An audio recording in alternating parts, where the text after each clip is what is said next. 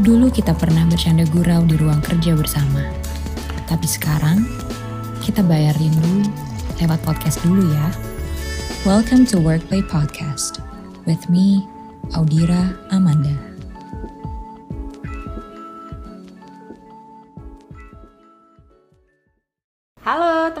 Workplay, apa kabarnya? Hari ini aku mau ngobrol sama Ibu Damar nih, yaitu seorang praktisi Montessori Parenting dan juga Positive Discipline Parent Educator. Nah, hai Ibu Damar, sudah di sini dia. Halo, apa kabar? Baik, baik. Bu Damar gimana? Alhamdulillah baik juga. Nah, hari ini kita mau ngomongin soal menyapih nih. Kan mm-hmm. untuk beberapa ibu terutama aku ya zaman dulu pas harus melewati fase menyapih ini adalah fase yang menurut aku lumayan deg-degan juga. Dan ternyata banyak bapernya Bu Damar. Jadi bukan cuma anak yang takut berpisah ibunya pun ternyata adalah yang paling baper sebenarnya berpisah dengan anak um, apa melewati uh, fase menyapih ini Nah, aku juga pernah dengar dulu Damar pernah cerita juga tentang cara Damar dalam menyapih embun. Nah, aku terinspirasi banget nih sama cara Damar yang memang gentle banget dan juga berempati banget sama anaknya. Jadi perpisahan menyapih itu tuh nggak suatu hal yang traumatis atau menyedihkan gitu ya, tapi uh, pernah ada kesan baik lah gitu. Nah, Bu Damar kita langsung ngobrol-ngobrol aja ya. Boleh, ayo. kita berbagi jadi, cerita. Jadi bolehkah diceritakan dulu gitu ya zaman-zaman awal kamu mau menyapih embun ada nggak sih langkah-langkah yang kamu pilih ya untuk menyiapkan embun dalam proses ini?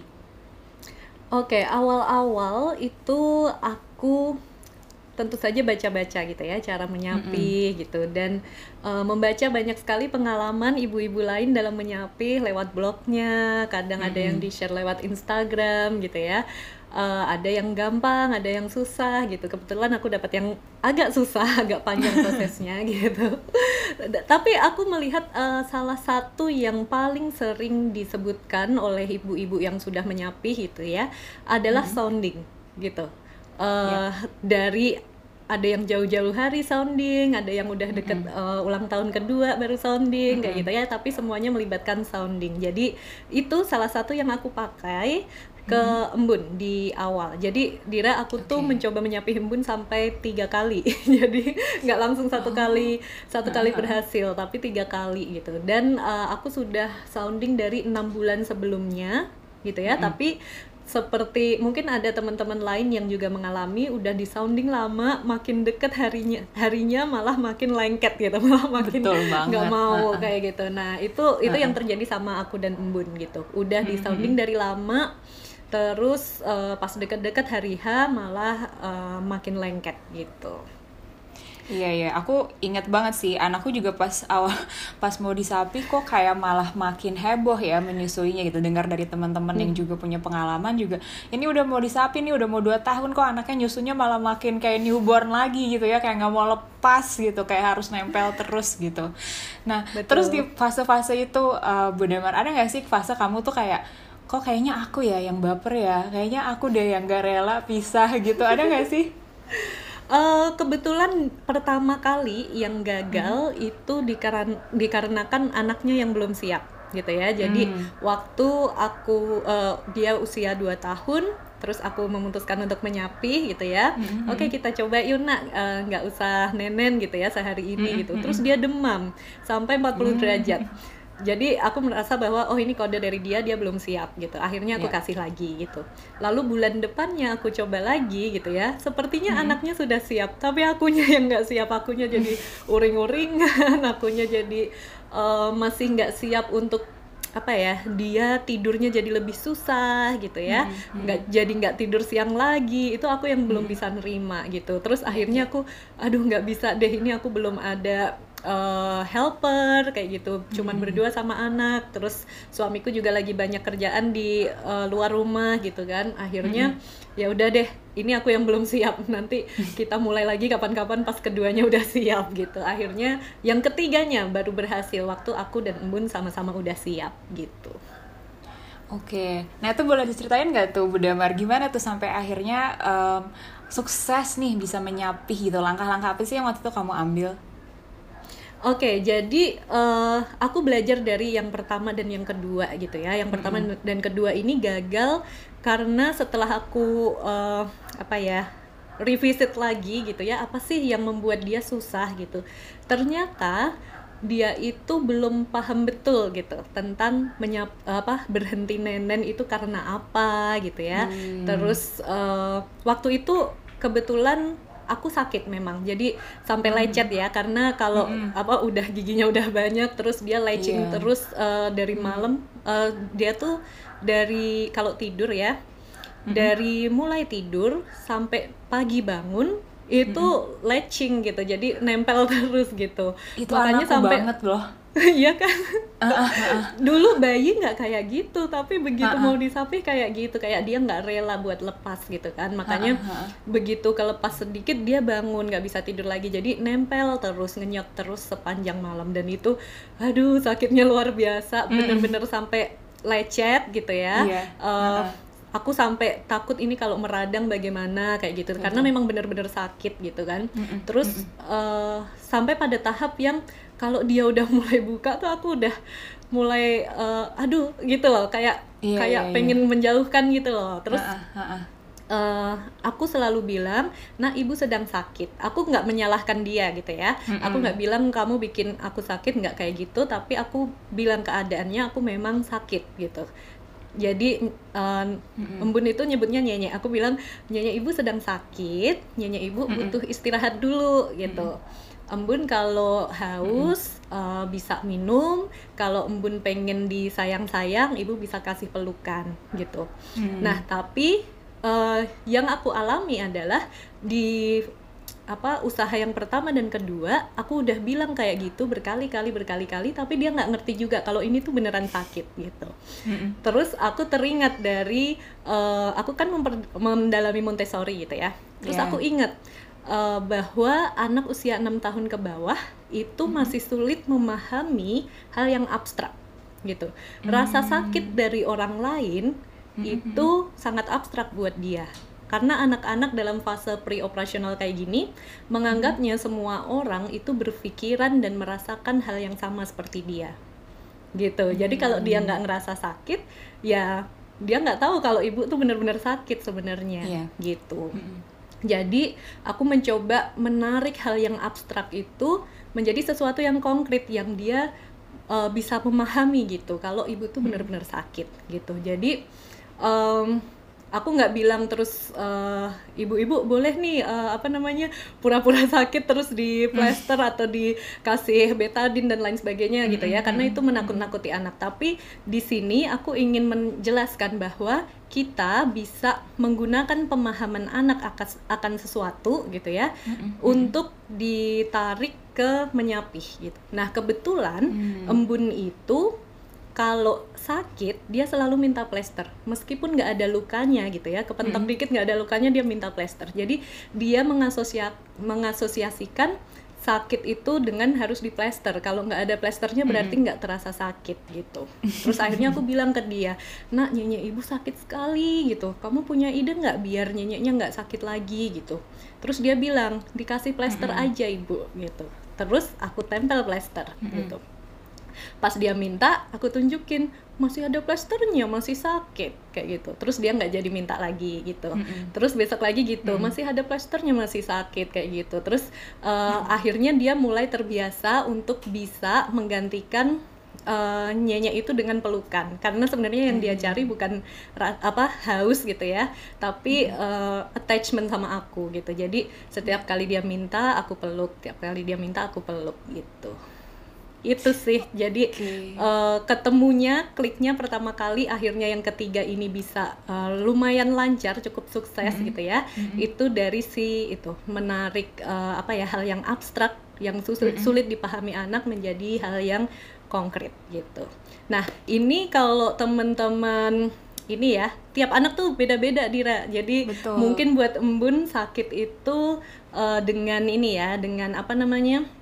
di plester mungkin ada anak-anak lain yang sakit itu berarti apa gitu ya? Menangis iya. atau sakit tuh berarti minta dipeluk atau apa kayak gitu. Jadi eh, jangan ditelan mentah-mentah gitu ya caranya tapi harus observasi ke anaknya gitu. Anakku nih Iya. tipe yang seperti apa kayak gitu. Makanya tadi bener sih kata Dira bagaimana cara kita berempati ke anak gitu. Bagaimana kita bisa memahami sesuatu dari sudut pandang anak gitu Iya iya. Jadi itu ya tadi ya Bu Damar penting banget untuk mengobservasi tipe anak kita nih seperti apa dan juga penanaman kita di awal ya kalau sakit itu Betul. eh, asosiasinya tuh dengan apa gitu. Jangan kayak karena misalnya Bu Damar misalnya di plaster jadi semua juga harus di plaster takutnya malah jadi pemahamannya beda gitu ya. Bukan kita mau Betul. nakut-nakutin tapi memang kita Betul. narik nalar anak supaya mencapai pengertian bersama gitu ya kalau memang ibu Betul. sedang sakit gitu ya. Terus Bu Damar aku mau nanya dulu tuh ya zaman anakku um, apa namanya abis selesai disapi tiba-tiba sebelum tidur tuh ada perubahan juga tuh Bu Damar jadi BM banget pengen ini itu minta makan ini terus mesti ngambil baju ini gitu.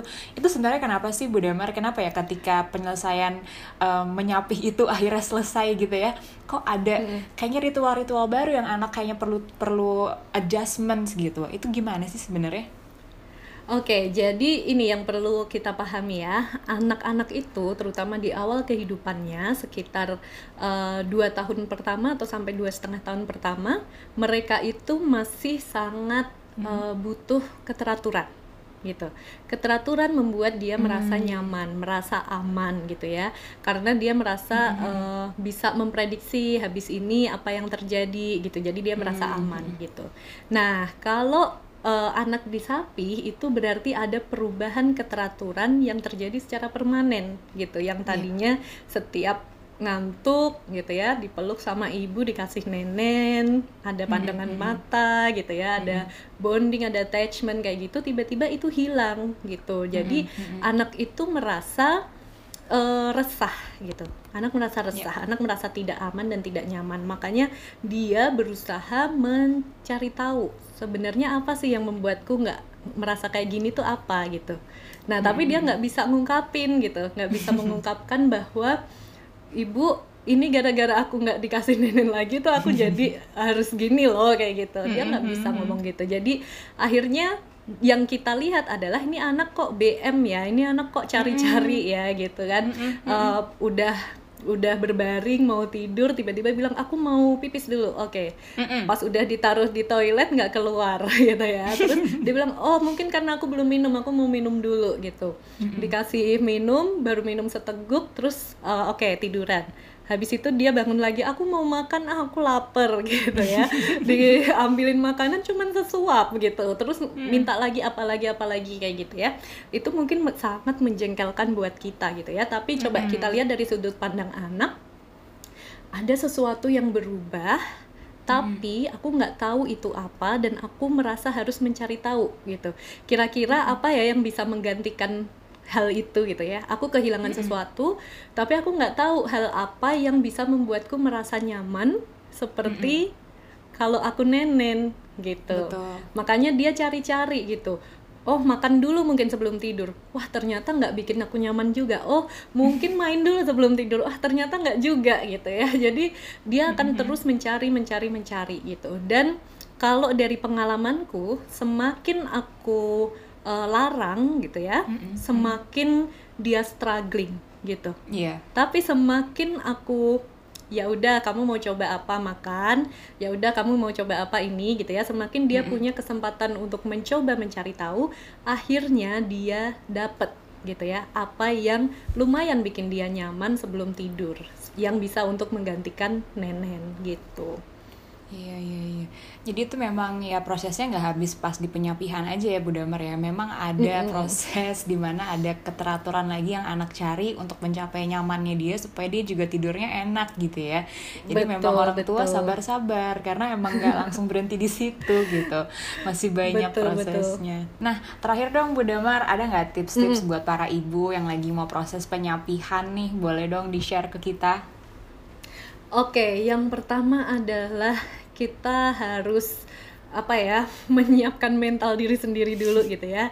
Jangan lupa self care kayak gitu. Biar eh, trigger kita tuh nggak gampang ke push gitu. Karena uh, menghadapi anak dengan perubahan yang permanen seperti ini itu melelahkan sangat melelahkan. Apalagi kita Hmm. harus uh, kita juga mengalami perubahan dia mengalami perubahan gitu ya. Terus kita harus bantu dia mencari perubahan apa ya uh, keteraturan baru itu juga capek banget kayak gitu ya. Nggak cuman capek fisik tapi capek hati juga. Jadi usahakan uh, kita self care gitu ya. Lalu uh, kita minta tolong sama support system gitu ya. Hmm. Em, apa pun pilihanku untuk menyapih tolong disupport gitu. Ini Iya. sudah cukup berat jangan di eh, kamu salah sih caranya harusnya gini gini gini gini gitu ya. Jadi em, support system tugasnya adalah mensupport bukan untuk menghakimi gitu ya. Jadi bilanglah eh, mintalah eh, tolong support aku gitu. Ak- yang aku butuhkan saat ini adalah support kayak gitu. Jadi itu. Lalu yang kedua Nah ini yang eh, aku mau sampaikan ke teman-teman nih belajarlah dari kesalahanku gitu ya. Eh, tadinya aku mikir sounding itu tujuannya agar menyapihnya berhasil Hmm. gitu. Makanya waktu eh, yang pertama dan kedua atau pas mendekati eh, hari H menyapih udah di sounding 6 bulan sebelumnya dan malah makin lengket gitu ya. Aku kesel gitu. Kok udah di sounding nggak berhasil ya gitu. Kok udah di sounding tetap dua kali gagal ya gitu. Nah, ini aku baru belajar dari Dr. Shefali dia adalah eh, pencetus dari conscious parenting gitu. Yap. Jadi beliau bilang bahwa uh, sounding itu fungsinya bukan untuk agar uh, tujuan kita tercapai, gitu. Oke. Tapi sounding itu membuat anak merasa nyaman, gitu ya. Merasa bukan nyaman sih, merasa nggak terlalu kaget, merasa lebih bisa prepare untuk Ya. menghadapi sesuatu yang akan terjadi nanti, gitu. Mm-mm. Jadi nih eh, di kalau kita sounding udah sounding lama bukan berarti nanti menyapihnya terus tanpa drama gitu. Mm. Sounding itu berarti eh, waktu eh, akhirnya kita menyapih anak tetap akan terjadi drama gitu ya. Dia tetap sedih berpisah. Bukan berarti kalau udah di sounding dia jadi nggak sedih, bukan. Dia tetap sedih, tapi at least dia tahu apa yang membuat dia sedih. Jadi dia bisa eh, lebih bisa menge- mengelola emosi dia gitu, nggak clueless kayak gitu. Jadi Yap. Sounding itu fungsinya di situ. Makanya kalau ada teman-teman yang nanti udah sounding lama gitu ya, tapi gagal itu jangan berkecil hati gitu ya. Tapi sounding itu tetap ada gunanya kok. Anak ini tetap tetap uh, sudah mempersiapkan dirinya meskipun nggak langsung yang 100% berhasil lancar kayak Iya. gitu ya. Mungkin ada yang langsung lancar, mungkin ada yang enggak gitu. Lalu pesan terakhir adalah menyapih itu adalah patah hatinya patah hati pertamanya anak gitu. Kayak putus Iya. cinta gitu ya. Jadi gini, anak di enam tahun pertamanya yang sangat dia butuhkan adalah attachment, secure attachment bersama uh, caregivernya, caregiver utama. Jadi kita ya, ibu gitu ya. Nah, menyapi, uh, menyusui gitu ya, menyusut ke ibu itu adalah bonding yang sangat luar biasa gitu. Ini kayak apa ya? Dia itu mendapatkan unconditional love. Karena waktu dia menyusu ibu nggak sambil ngerjain apa pun. Waktu dia menyusu ibu memandang matanya ibu membelainya gitu ya. Jadi itu unconditional love banget nggak bisa tergantikan nih. Aku aku diterima apa adanya sama ibuku nih gitu. Tiba-tiba itu harus berhenti gitu. Makanya anak jadi kacau gitu perasaannya gitu. Nah, jadi saat kita tahu bahwa yang paling dia butuhkan adalah attachment dan attachment ini kita ambil gitu ya dengan menyapih, kita harus ganti dengan attachment dalam bentuk lain gitu. Ya. Makanya biasanya disarankan waktu eh, kalau di positif disiplin itu kalau lagi menyapih disarankan per tambah special time gitu. Perbanyak Oke. perbanyak special time yang tadinya mungkin cuma 15 menit sehari panjangin gitu atau cuma satu kali sehari jadi tiga kali empat kali gitu pastikan bahwa anak mendapatkan apa ya tangki cintanya kita isi dengan cara Ya. lain selain menyusui gitu jadi eh, kalau udah begitu anak merasa oh aku masih merasa disayangi kok tanpa nenen aku merasa masih mendapatkan unconditional love ibu gitu ya. Itu anak akan lebih rela gitu melepaskan nenennya kayak gitu Hmm, Oke, aku tuh masih suka terharu gitu deh kalau dengar ya ini ya patah hati pertama anak ya menyapi Betul, itu. betul. Mungkin tambahan juga ya Bu Damar um, dalam proses menyapi mungkin juga ada discomfort pada ibu ya uh, karena kayak pem- apa bengkak payudara segala macam. Mungkin juga bisa kontak ke konselor laktasi terdekat juga ya. Cuman di podcast kita kali ini kita lebih bahas tentang ya gimana attachment kita secara emosi dengan anak. Jadi juga menyiapkan anak untuk perpisahan ya patah hati pertamanya dia. Eh, perta- uh, patah hati ibunya juga sebenarnya sih ya berpisah Betul, ini ya betul. Bu Damar. Jadi semoga juga dengan em, apa ya preparation yang memang eh, mumpuni anak juga akhirnya bisa merelakan dengan eh, apa ya dengan lebih ikhlas mungkin ya tanpa kayak adanya paksaan atau mungkinnya jadi rasa trauma gitu ya Bu Damar, thank you banget untuk sharing-sharingnya. Semoga juga sama-sama mencerahkan teman workplay yang mendengarkan. Sampai kita ngobrol-ngobrol lagi ya, Bu Damar.